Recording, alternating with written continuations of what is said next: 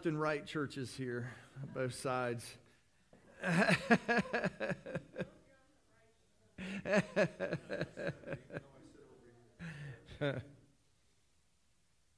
Let me pray. Father, on your Lord's Day, we need you. We need you to help us. Lord, we need you mostly to forgive our sin and to cleanse us from our sin, even the hidden sins, the ones that just go on inside of our hearts that others do not see. You see them, and only your blood can cleanse them. And I thank you for the blood of Christ. I thank you for the Spirit who is working to transform us to be like Christ. And I pray, Father, that you might help this church to grow in Christ and help us to be more and more who you want us to be. In Jesus' name, amen. Okay, so we're switching gears. We're into chapter 12, spiritual gifts. And I just wanted to, the first question I want to just ask you are, what are some biblical images? Oh boy. Here we go.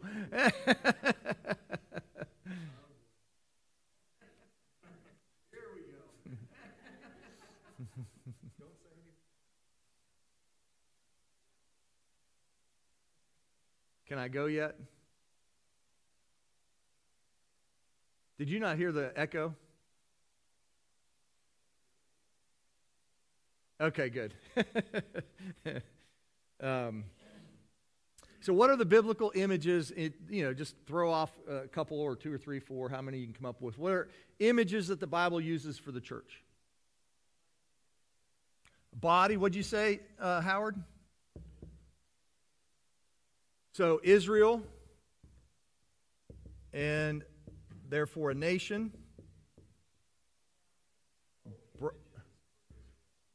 Bride. Well, so like an image for the church is Israel, like the whole nation and how the nation functions is an image. I think you're right on, Howard, that it's an image of the church as a people, not just a scattered group, but yes, go ahead. What else? Bride.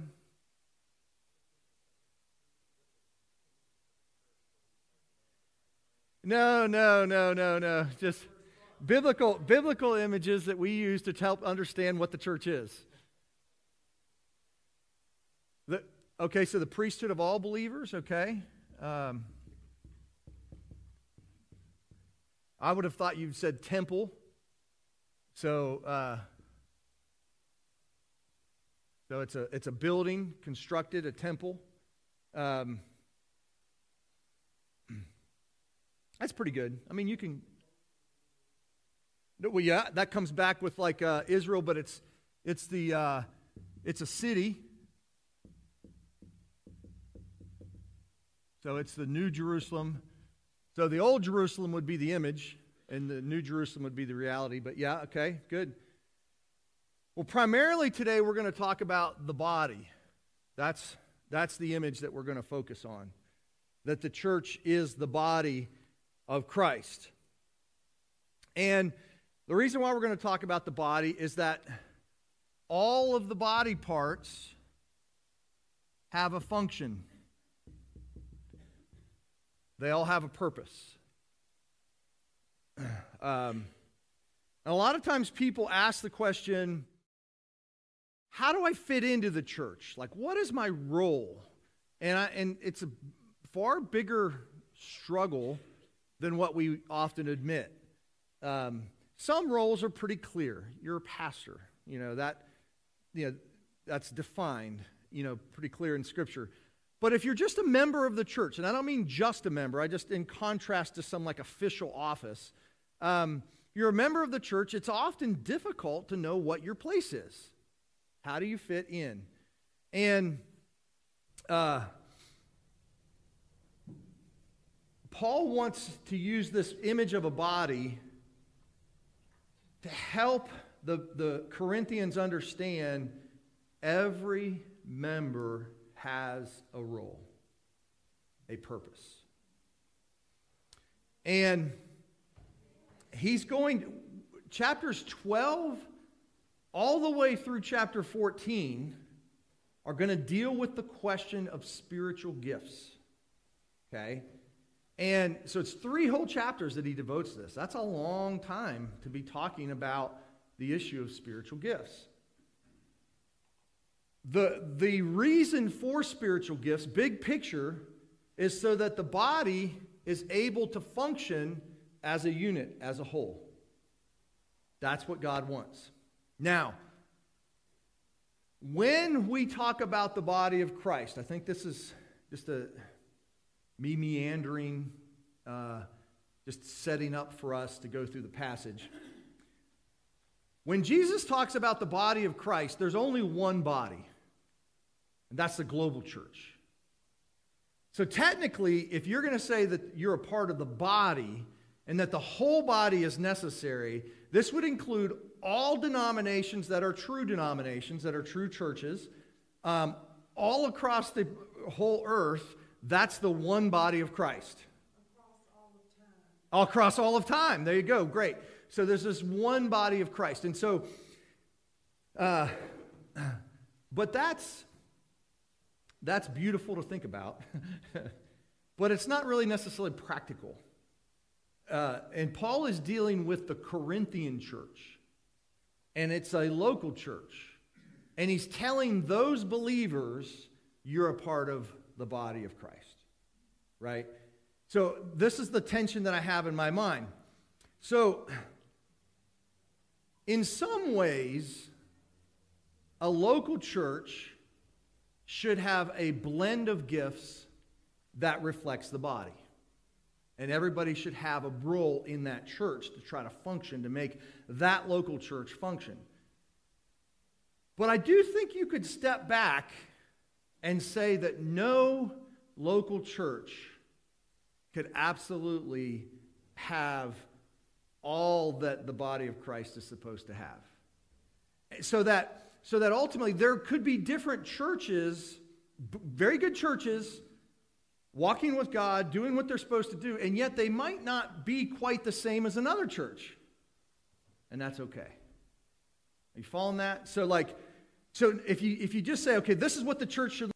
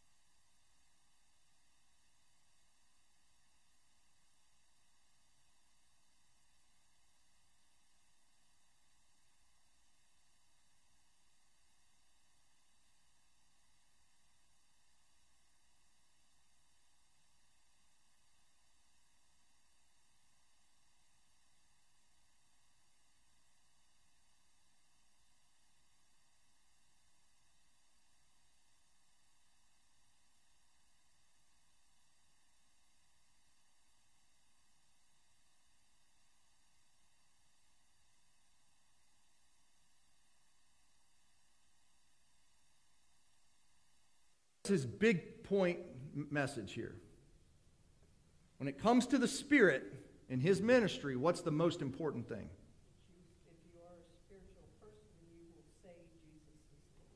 If you are a spiritual person, you will say Jesus is Lord. So, the gifts are going to have a specific purpose, but the overall ministry of the Spirit is that he's helping you to bow to Jesus as Lord. Okay? So, I want to talk to you about spiritual things. What's the most important thing you need to know about spiritual things? Well, the Spirit is helping you to bow to Jesus. You're going to hear this in my sermon today. The Spirit is far more concerned about bringing me into submission to Christ than I am. And praise God for that. So what happens a lot of times is I think that you can make this topic of spiritual gifts like it's the whole discussion of spiritual things. And it's not. Has a place, has an importance, but you want to know what the most important thing that the Spirit's doing is helping you to bow to Christ. We'll talk about this more later, but it's the difference between spiritual gifts and spiritual fruit.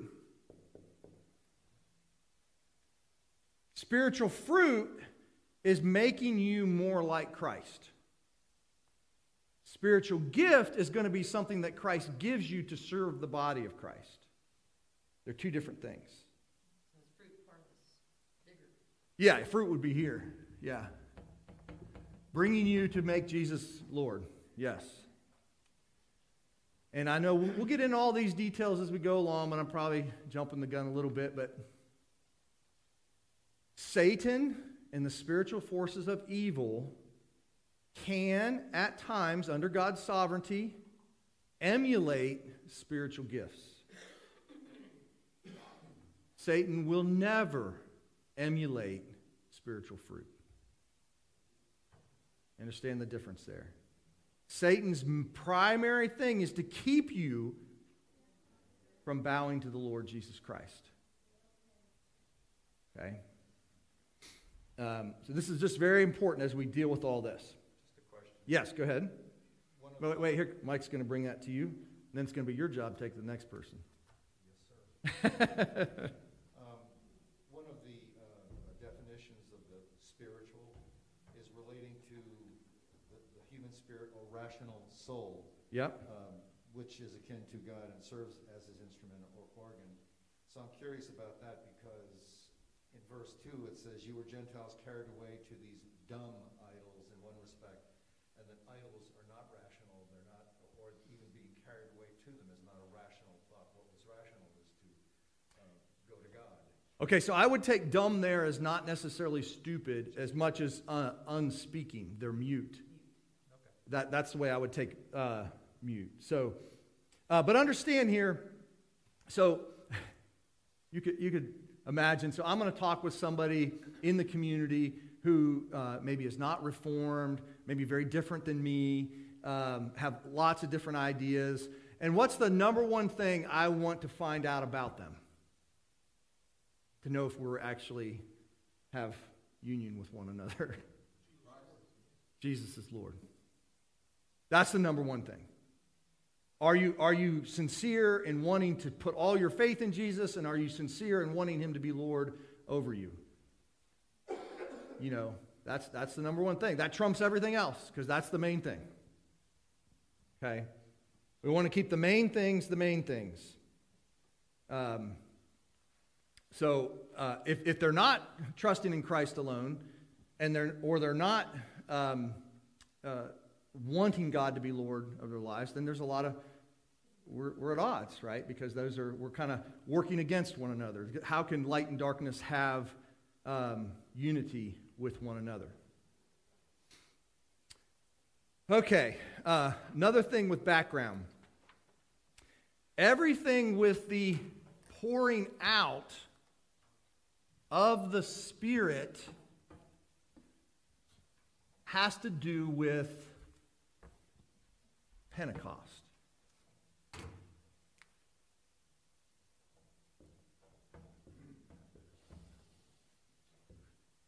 So we are in the age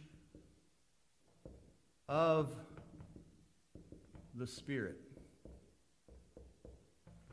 Okay? And we're going to read here from Joel and Acts in just a moment.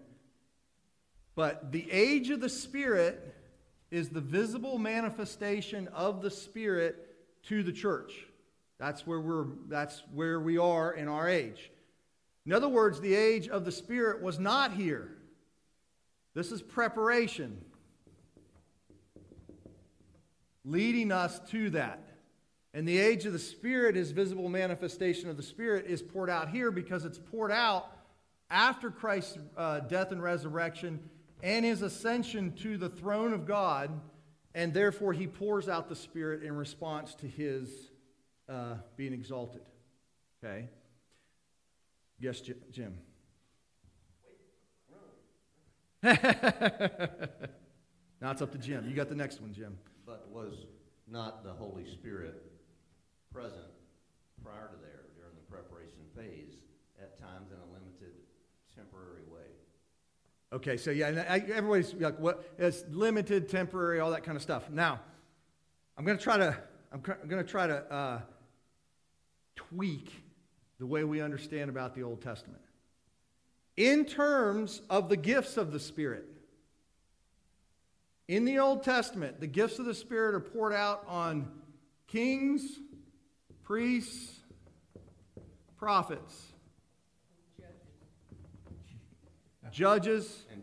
it's free to do. The Spirit can do what he wants to do.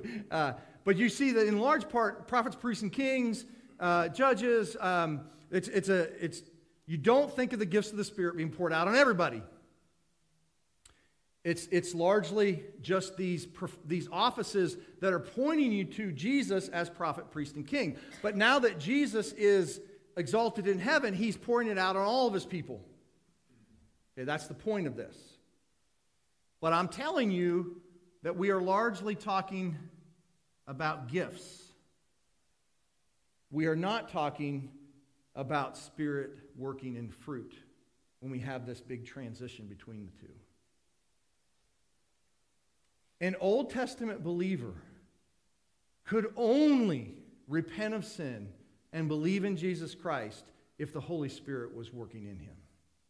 And when they believed in a future Messiah, they were just as much united to Jesus Christ as you and I are united to Jesus Christ. That's what's so important. And I think people just like, oh, Old Testament, yeah, the Spirit's given out temporary, just for a little bit, take it, leave it, back and forth, But the New Testament, you're indwelt, can't ever leave you, that kind of thing. That is a wrong dichotomy, in my opinion. Salvation, the essence of how a person is saved, can never change. If they could be saved without the Holy Spirit indwelling in them, then what's the big deal of us having the Holy Spirit indwell in us? The Holy Spirit is the author of our salvation. He is the one who regenerates the heart. He is the one that sanctifies. He's the one that brings believers to repentance.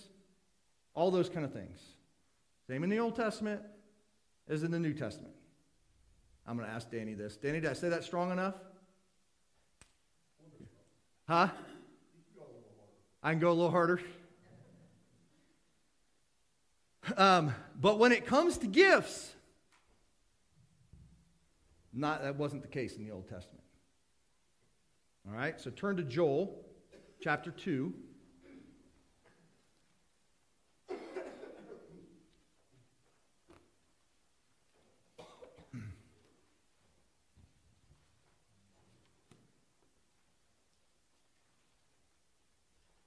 We're just going to look at verses 27 to 29.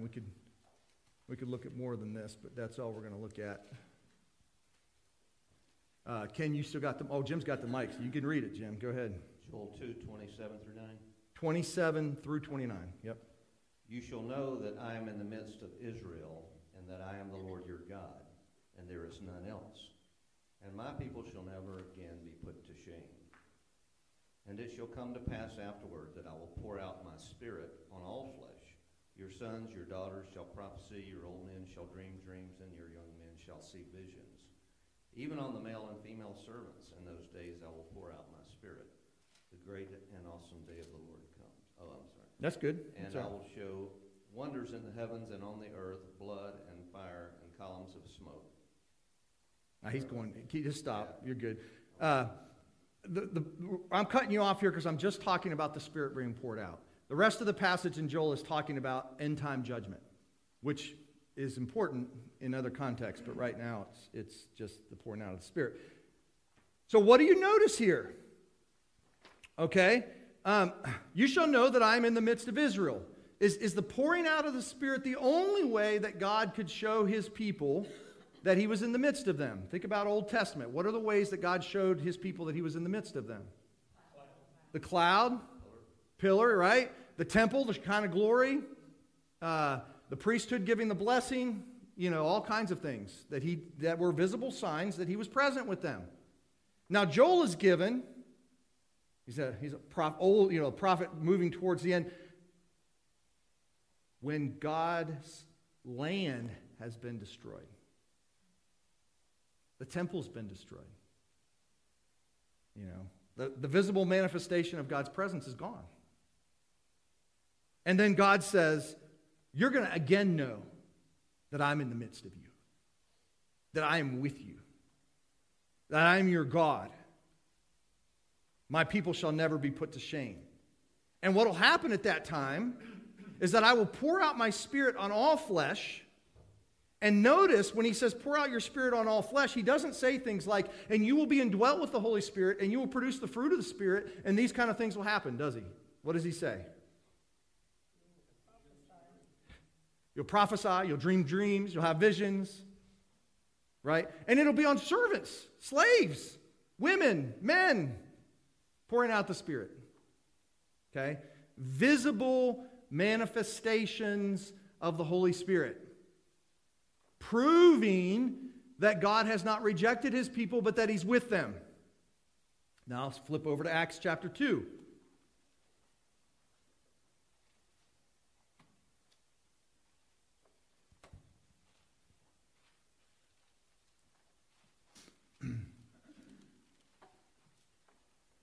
Little preface to you. Were the apostles filled with the Holy Spirit before the actual pouring out of the Spirit at Pentecost? It's a trick question. Those of you who know the book of John pretty well. He breathed on them before the resurrection, receive my Spirit. So it's very clear that, again, they even call it John's Pentecost. He pours out on them before Pentecost. So the idea that people couldn't be filled with the Spirit before Pentecost is, well, contradicted by John himself. Okay, so Acts chapter 2, we're going to read actually 1 through 21. So why don't you give that to Howard and let Howard read that for us, 1 through 21 of Acts chapter 2.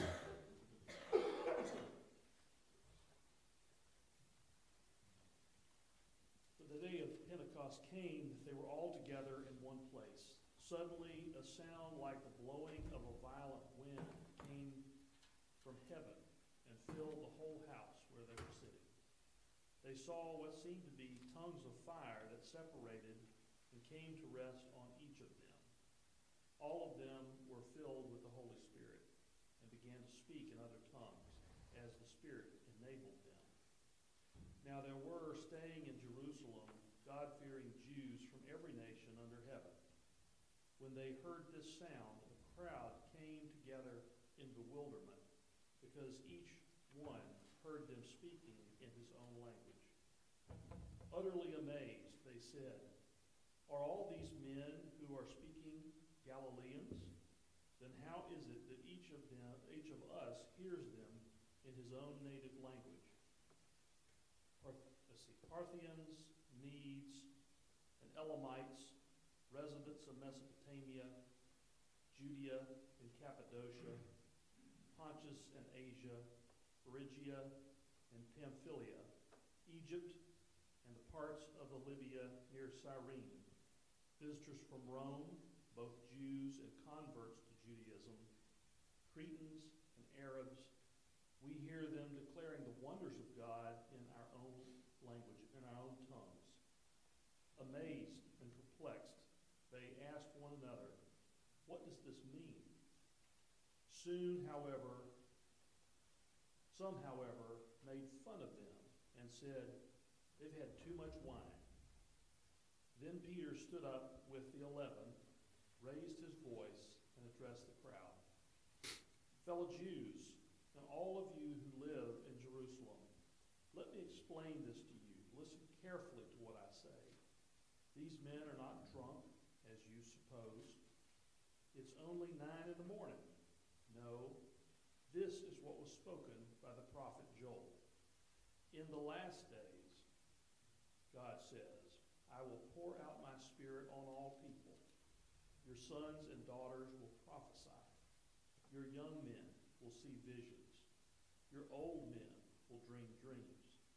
Even on my servants, both men and women, I will pour out my spirit in those days, and they will prophesy.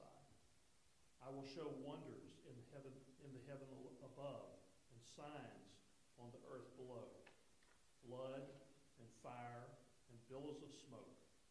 The sun will be turned to darkness and the moon to blood before the coming of the great and glorious day of the Lord.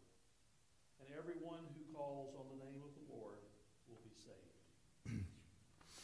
Okay, so familiar passage, but I'm just going to try to bring out a few things. One, you've got Jews, but also proselytes, which that means they're probably not a physical Jew, not a genetic Jew, but a Jew by conversion, right? And they're coming from all over the world to worship in Jerusalem. Now they want to worship where? At the temple, right? The temple is where they want to worship. The leadership of the temple has just crucified Jesus Christ. Okay? The leadership of the temple is at this very moment in the process of being rejected by God. It's going to take a generation. The Romans aren't going to destroy Jerusalem in the temple until 70 AD, but it is their refusal to accept Jesus Christ is already begun. In fact, while Jesus was teaching, there were some of those leaders in his ministry. He'd done some miracle, and the leaders actually attributed the miracle that Jesus did to who? Beelzebub, to Satan. And Jesus says, every blasphemy against the Son of Man will be forgiven, but the blasphemy against the Holy Spirit will not be forgiven. Right? And I tell you, if you want to see weird things online, just type in blasphemy of the Holy Spirit, and you'll see people have, there's some weird stuff out there of what, people mocking. I just said, I hate the Holy Spirit. Am I never going to be saved? And I think God laughs, and at some point he'll take someone who previously said they hated the Holy Spirit and redeem them, because that's what God does. But blasphemy against the Holy Spirit is, for the Jews, not talking about individuals in our lives right now, but for the Jews, the blasphemy against the Holy Spirit was the rejection of God's pouring out his Holy Spirit at Pentecost on his church. Now follow this. All of these people coming into Jerusalem heard the message of the apostles in their own tongue. Is that right? But the Jews who were there at the temple, what did they hear? What? Unintelligible speech. Now just let your wheels kind of... If the Spirit is being poured out, such that everybody's going to hear the message. Why is it that the people that are most here, the leaders in Jerusalem and at the temple themselves, they can't hear a thing? You're just babbling. In Isaiah, when God is getting ready to bring his judgment upon Israel, destruction of the northern kingdom and the destruction of the southern kingdom, Isaiah is prophesying those things. He says in Isaiah 28, "For by people of strange lips and with a foreign tongue the Lord will speak to his people." You understand what that is? So you have so not listened to my prophets that I'm going to send you prophets that you can no longer even understand. I'm going to let prophets from other languages, other peoples come in. So when the Babylonians come in to conquer, or the Assyrians come in to conquer, the people of Jerusalem are now hearing prophets in another person's tongue. And what does that mean? To hear a prophet not in your own tongue is a sign of God's judgment upon you. Very important. Because the reason why God sent the prophets was to call his people to repentance. So to send them a prophet that they can't understand is the worst of the worst. So here at Pentecost, at the very time that God is pouring out his Spirit to let his new church know that he is in the midst of them, he is doing that at the very moment that he is cutting out the temple itself. The temple will no longer be the central place of worship because the leadership of Israel has rejected me. And now Christ resides not in a temple in Jerusalem. Where does he reside? In believers. In believers. And among the church. So it's not just individually as you, because I think individually he dwelled in David too. I think that as the church as a whole, he's now in our midst as we gather together as his body. And so he's telling the apostles, we have a new body here. Now, does that body include Jews? Absolutely, because most of the first believers are Jews. It does. So it's not like moving away from the Jewish people, but it's Jews who believe in Christ. Jews who reject Christ are now called the synagogue of Satan.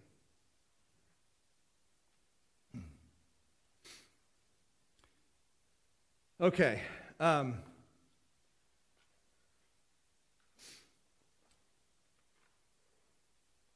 Deuteronomy 28:49 also is a reflection of Isaiah 28. The Lord will bring a nation against you from far away, from the end of the earth, swooping down like the eagle, a nation whose language you do not understand. Again, this idea of not being able to understand the language is a sign of judgment. And I think that it definitely occurs when the Romans come in. Now they understood Latin or Greek or whatever they spoke at that moment. But it's still a foreign language to them. And so I think that people miss, we take the outpouring of the Spirit at Pentecost as a reflection of, I'm indwelt by the Spirit, which I'm not saying it doesn't say that, doesn't include that, but I think the bigger picture is that God is giving a visible manifestation that he is no longer dwelling at the temple with those unbelieving Jews, but he's now dwelling with his people who are believing in the Lord Jesus Christ who's resurrected. And he does that to give them, he gives them outward, visible signs to make that clear. A little bit different than the way you understand Pentecost. Now, this is just me probably going down a rabbit trail I shouldn't go down. But if this is Jerusalem, Pentecost occurs right here. Okay, this is Acts 2. There are three more places in the book of Acts that emphatically state that when people received the Holy Spirit, they immediately spoke in tongues and prophesied. You know what those three other instances are, besides Danny?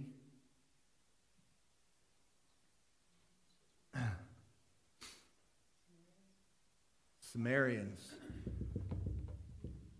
Samaria. Why would the Samaritans have to understand that? Because the Jews who were here thought that the Samaritans were half-breeds. They weren't true Jews.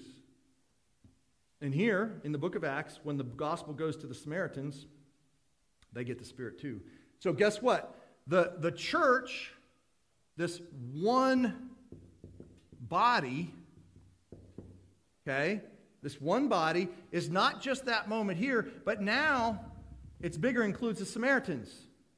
What would you think if there wasn't any signs of the Spirit being poured out to the Samaritans? Those who had the Spirit poured out on them might think, oh, yeah, we're the true guys. Those guys are less. They're second class. All right, what's the next one? Cornelius. Gentiles.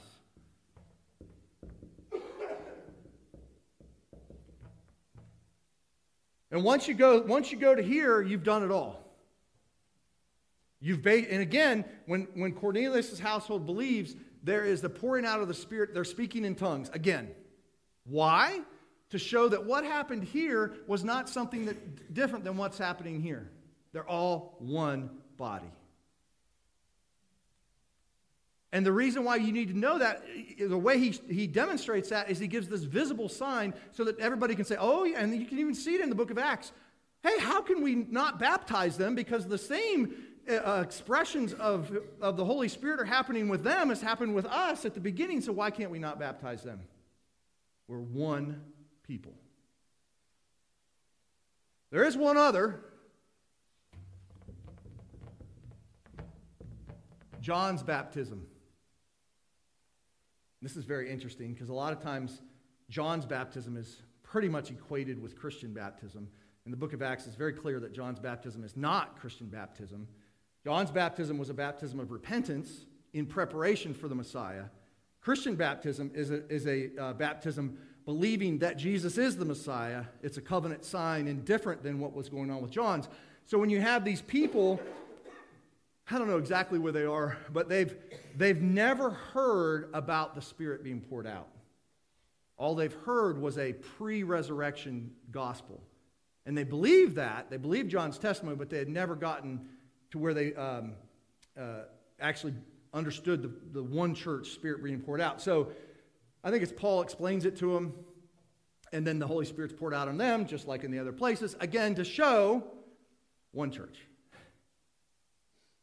This is the point of spiritual gifts, at least in terms of those miraculous gifts of speaking in tongues, prophesying, dreams, those sorts of things. This is what's going on in the book of Acts.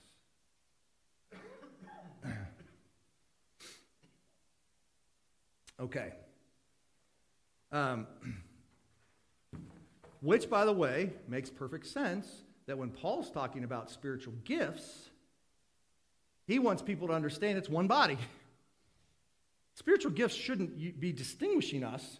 Well, we're the ones that prophesy, or we're the ones that do this, distinguishing you from the rest of the body. That's the point of the spiritual gifts, is to say that there's one body under Christ as the head.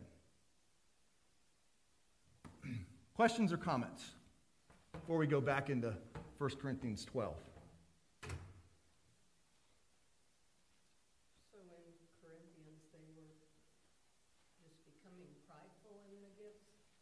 Isn't that what we've been seeing all along, right? The arrogance, the divisions, the attitude of I'm better than another portion of the body of Christ. That's the issue that's going on. Now, I hope your wheels are turning. If we start saying, oh, let's take any spiritual gift, and you use the experience of that spiritual gift to set you apart from the rest of the body. Is that why God gave spiritual gifts? No.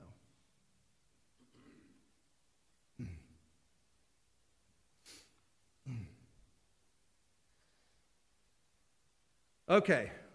1 Corinthians 12, 4 through 11. Who's got the mic? Howard, let's pass that to, you can pass it to your wife if you want. Does she want to read? Okay. 1 Corinthians 12, 4 through 11.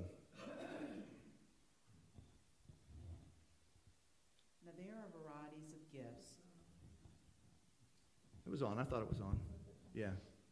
Now there are varieties of gifts, but the same Spirit. And there are varieties of service, but the same Lord. And there are varieties of activities, but it is the same God who empowers them all and everyone. To each is given the manifestation of the Spirit for the common good. For to one is given through the Spirit the utterance of wisdom, and to another the utterance of knowledge, according to the same Spirit. To another faith, by the same Spirit. To another gifts of healing, by the one Spirit. To another the working of miracles. To another prophecy. To another the ability to distinguish between spirits. To another various kinds of tongues. To another the interpretation of tongues. All these are empowered by one and the same Spirit, who apportions to each one individually as he wills. For just as the body is one and has many members, and all the members of one body, though many, of the body, though many are one body, so it is with Christ. That's good. You can stop there. Okay. All right. What is the same in every believer? What's the same? One Spirit. Okay. What is different? The manifestations of that Spirit. And we're talking about visible manifestations. So think about this. We're not talking about the indwelling of the Spirit, because in that sense we would say the indwelling of the Holy Spirit is true in all of you. It's the same. So we're talking about visible manifestations of the Spirit, spiritual gifts that are for the building up of the one body. That's the point of this.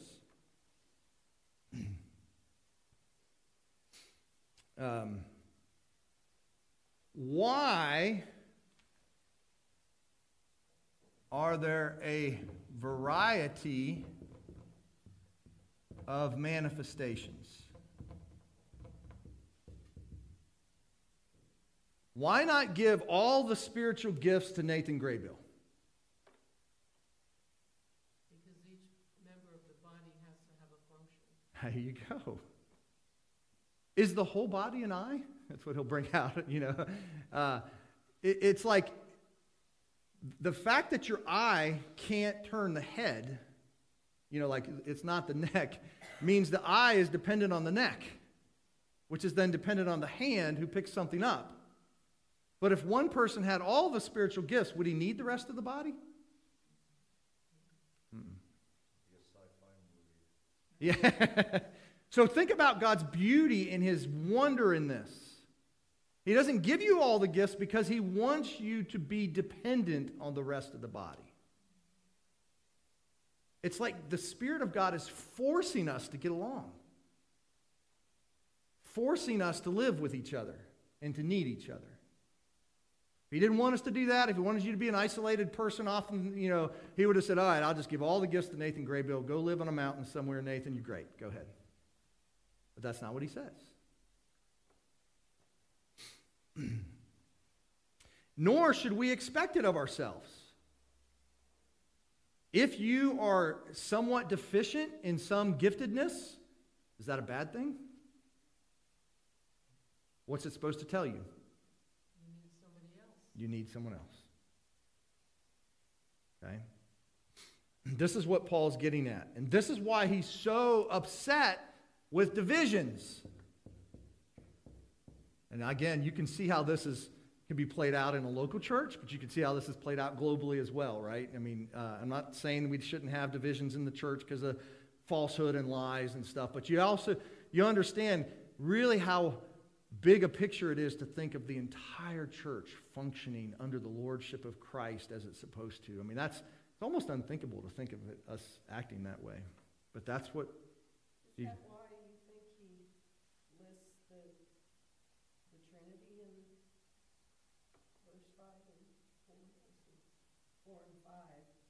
got the different parts, the Spirit, the Lord, the God. Mm.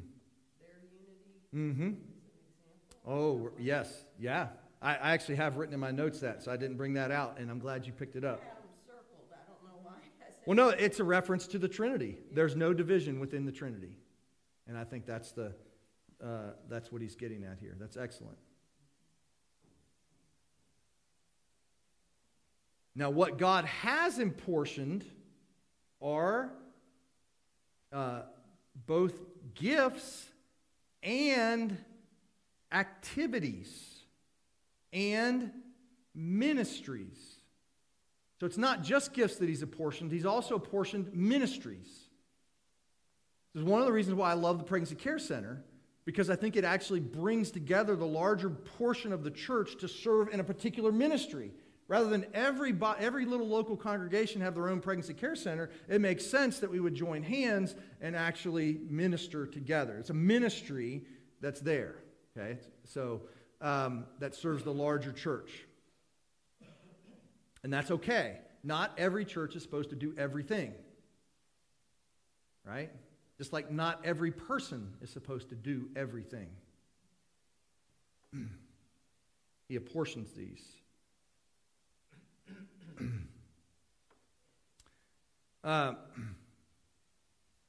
So a gift is an ability, okay?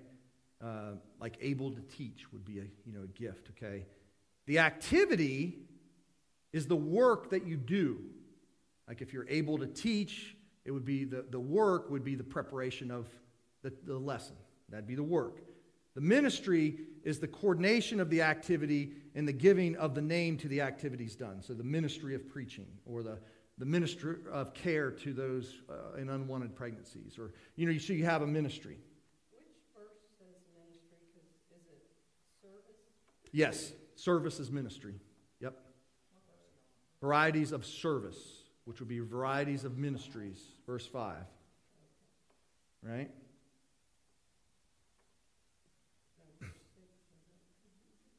And then there's the variety of activities, the things that you're actually doing to carry out the ministry. So, now here, in when he says there are a variety of gifts in verse 4, that's clearly charismata. And that's where we get the idea of charismatic.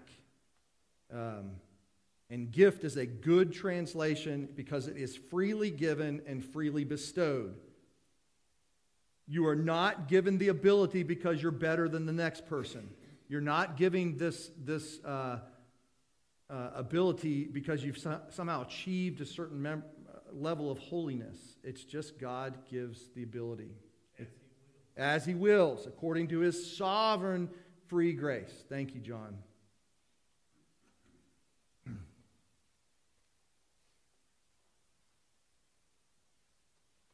Yeah.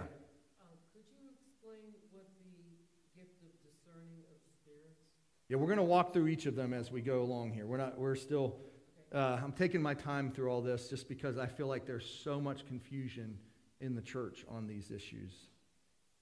Sometimes people ask what's the difference between a gift and a personality trait, or something that you've developed as you grow up, or that you've honed as you've been trained. Bottom line is, it's really hard to make a difference practically between those two. Because we look at the sovereign grace of God as working even from childhood, even before you're converted. He's working in you, and then it plays into being a spiritual gift. I hope that I have the spiritual gift of teaching, but that started even before I was converted, I think, in what God was doing to prepare me to be the person that I am today. It's a spiritual gift. It melds with personality, its traits, its training, it's all those kind of things. But from Paul's perspective, it is a spiritual gift for the church. That makes sense. This is why I could have the spiritual gift of teaching, and Danny could have the spiritual gift of teaching, and we could go about it differently. And that's okay. One of the things that pastors struggle with is they have a favorite preacher and they want to be like that preacher. And, every preacher will tell you eventually you have to just be okay with who you are. Trust that God is working through you and your personality, and not that you can't learn from other people, but you can't really try to be somebody else. So it's not wrong to develop your gift. We sent Danny and I to seminary because we want to develop our gift. You might think, I don't know if I got the spiritual gift of teaching, but I'm going to go teach in Sunday school, and after 3 years, you're like, this is not working, I can't do this. Or you might say, wow, this is really going good, you know, so it can be developed, it can be all those kind of things. You can work on it, you can hone it, those sorts of things.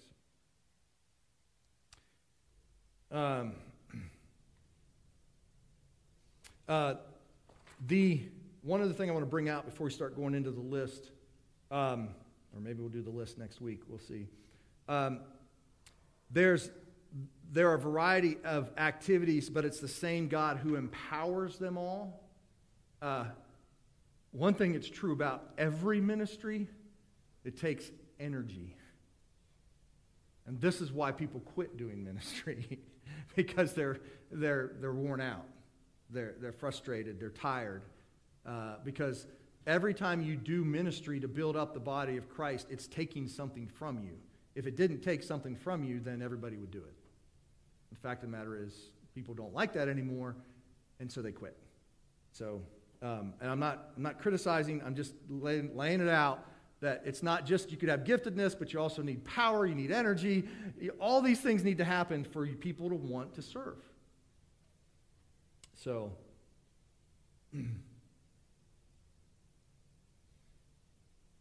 one thing that I see happening, and I guess we'll get to the specific gifts next week, so sorry about that. But one thing I see happening all the time is that a person in the church will say, I've got a vision for some ministry. All right? I don't know what it is, you know. It's just, hey, I think we should do a catechism for young kids. Or I think we should have a Bible program in the church for young kids. And they say, that's a ministry that our church needs.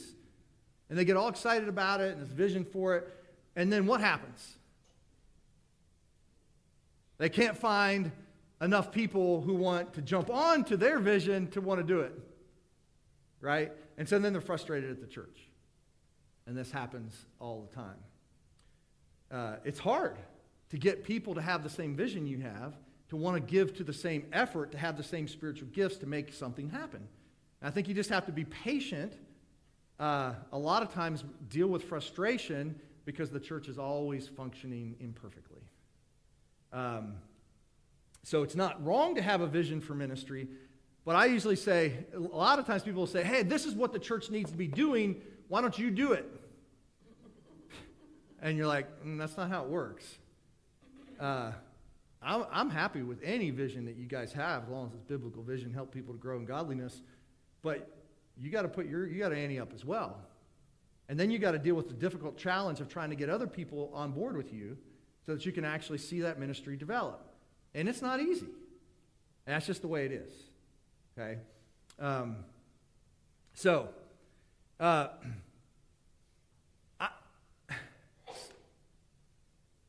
We'll deal with this more later, but it's probably good to, you know, a lot of churches want to just have like a spiritual gift survey, and then determine what your spiritual gifts are and plug people in. I'm not saying that's not bad, but Paul doesn't ever do that here. That's not his point. He's kind of like, okay, you have a spiritual gift, just start getting serving, and you will organically figure out what you're gifted at as you try to serve. And in a small church like our own, the reality is, I bet anybody who's been here for 15 years has probably served in any number of ways that are outside of their giftedness just to make sure the church keeps going. But through all that, you then figure out what is your giftedness, and primarily you want to try to serve within your giftedness. So, and bear with one another. Yeah, I mean, I always think it's funny when somebody comes to me with sound issues. Listen, we need to fix this. Tell me, I'm like... I'm like the last person you would want to come to with sound issues. I mean, I can try, but you're going to be like, he's not gifted in that area. So, but that's okay. We all do the best that we can. All right, so next week we will get into the actual gifts that are laid out here. We will talk about them as best we can to try to describe them, what they were at that time, and try to answer questions that you have. So, I mean, not just you. I'm sure everybody has questions on these same things. But, Susan asked me the question, what is the gift of faith? Isn't that just salvation? And that's one we'll get into as well. It is not the same thing as salvation, but I think it is related to salvation. So, okay.